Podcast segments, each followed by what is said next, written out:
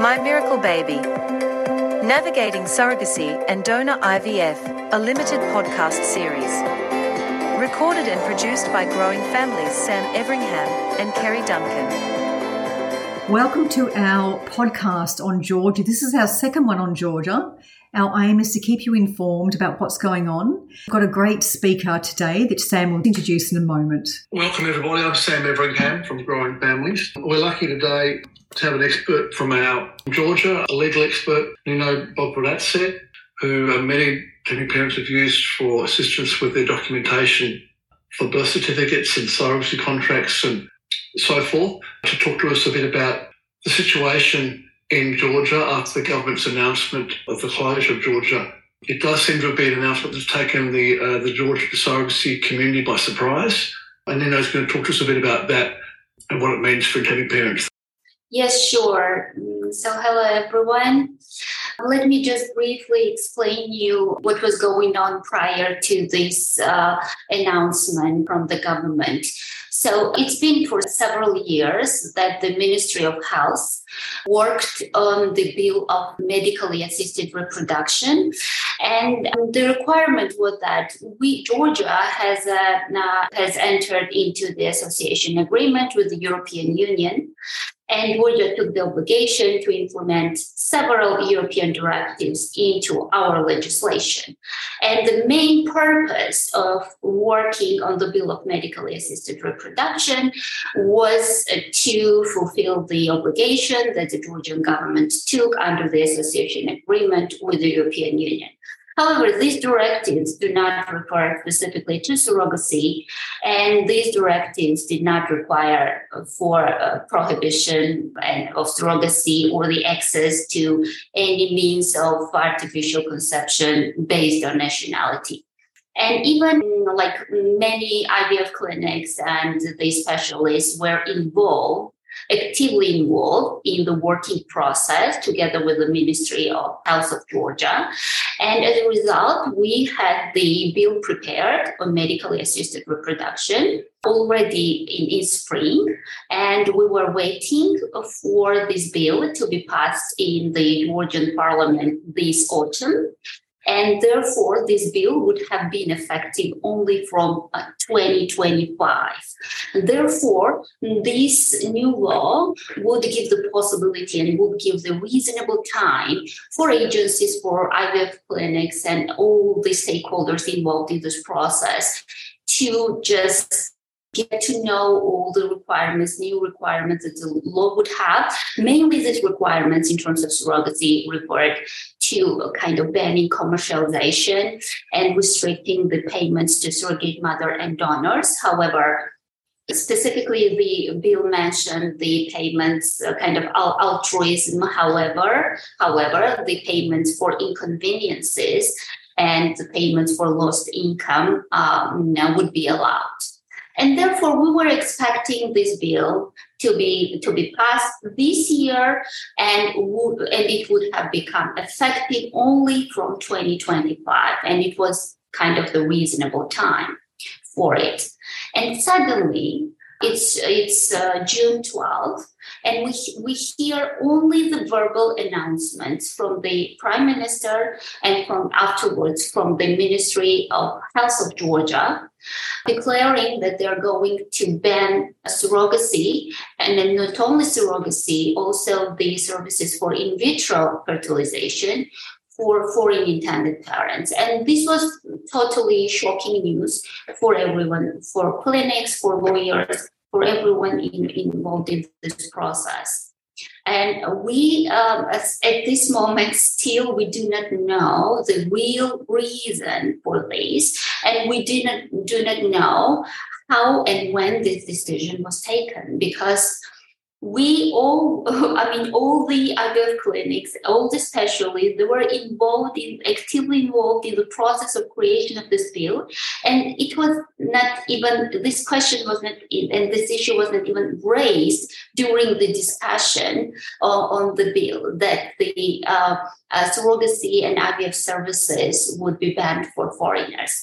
This issue was not even discussed. And suddenly we hear the verbal, these verbal announcements. What to expect? So this is the real question that all, all of you might have. So um, we continue to struggle in this respect uh, for the government to reconsider its decision. However, the, there are little chances of this. And it, it was quite hard to just get the amended bill where this restriction is included. I could unofficially get it only yesterday. So, what I can read from the bill is that all the services of medically assisted reproduction would be banned, would be allowed only for Georgian uh, citizens. And, and this is the only wording in terms of prohibiting the access to medically assisted reproduction services, which means not only surrogacy uh, and not only donation, but also in vitro fertilization and other services for artificial conception would be allowed only for, for uh, Georgian nationals. And the ban also said that the effective date of this law would be January 1st, 2024.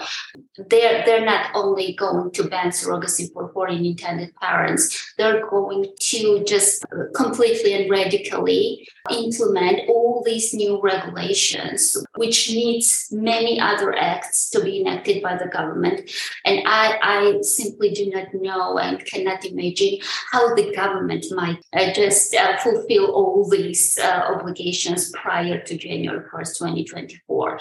And this is the wording we have in the bill. And if this law becomes effective from January 1st, 2024, it means that from the effective date, the transfers, uh, the uh, I mean, all these services cannot be accessible by foreign intended parents. The law does not mention anything uh, about the programs that have already been started prior to 2024. Uh, however, there is a, one indication in um, uh, in one part that it will not affect the embryo transfers that happened prior to January 1st, 2024. Uh, there are many unclarities in this respect. However, um, uh, for example, I have a question, I myself have a question, and this question should be raised during the discussion of the bill in the parliament whether the programs uh, under which the notarized contracts have intended parents have already notarized contracts with surrogate mothers how would this law be effective to those programs? For example, if intended parents have notarized contracts with surrogate mothers prior to January 1st, 2024, whether it would be possible to, to do embryo transfers after that date.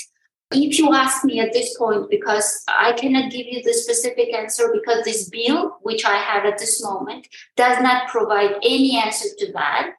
Uh, and this needs uh, this situation and this question needs the clarity. However, at this moment, I what I think about can only think about is that probably not because in one part, um, there is kind of indication that the embryo transfer should happen prior to January 1st, 2024. However, I'm not definite in this answer, and there are still some clarities, and there are not definitive answers to those questions, which probably will need more time to get the answers um, about these questions. However, I might say a few words about the pro- process because it's not this is just um, what is going on right now in Georgia. Those are just kind of verbal announcements. The parliament hasn't even started to work on this bill yet. And therefore, there will be many discussions, and uh, IVF clinics they really are actively involved in this process to provide their arguments against banning, especially against banning surrogacy for foreign independent parents.